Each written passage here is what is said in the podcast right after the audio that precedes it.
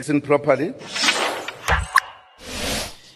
You know, recently I was listening to a, a conversation between Kevin Hart and Steve Harvey. And Kevin Hart posed this question regarding the state of stand up comedy today. Steve Harvey responded quite frankly that, you know, the idea of cancel culture and being politically woke or political correct, which I think is quite flawed, kind of messes up the idea of what comedy is today. Now, like comedians, I've always thought broadcasters are opinion leaders. And in many ways, cancel culture has suppressed this. Now, for those who don't know what cancel culture is, it's basically the idea of removing the support of public figures in response to their objectionable, you know, their objectionable behavior or their opinions. I, for one, is obviously against this.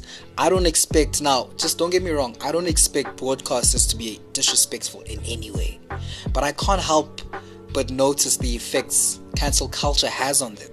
I can't help but notice the effects cancel culture has on their creative freedom.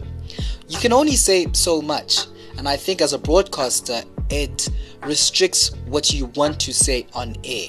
We have the BCCSA for a reason, but now it seems that you have the BCCSA and you have social media, and in essence, controls what corporates and organizations will restrict what the broadcaster has to say. I don't know. I think cancel culture is ridiculous. I strongly believe it's a modern it's a modern way of suppressing your views.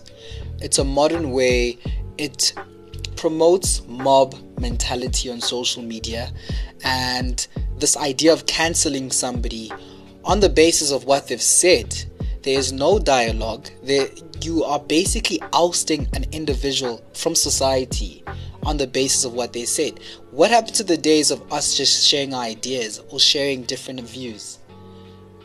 Again, I don't expect anybody to be disrespectful. What I do expect is social media encouraging people to share different views. That's it.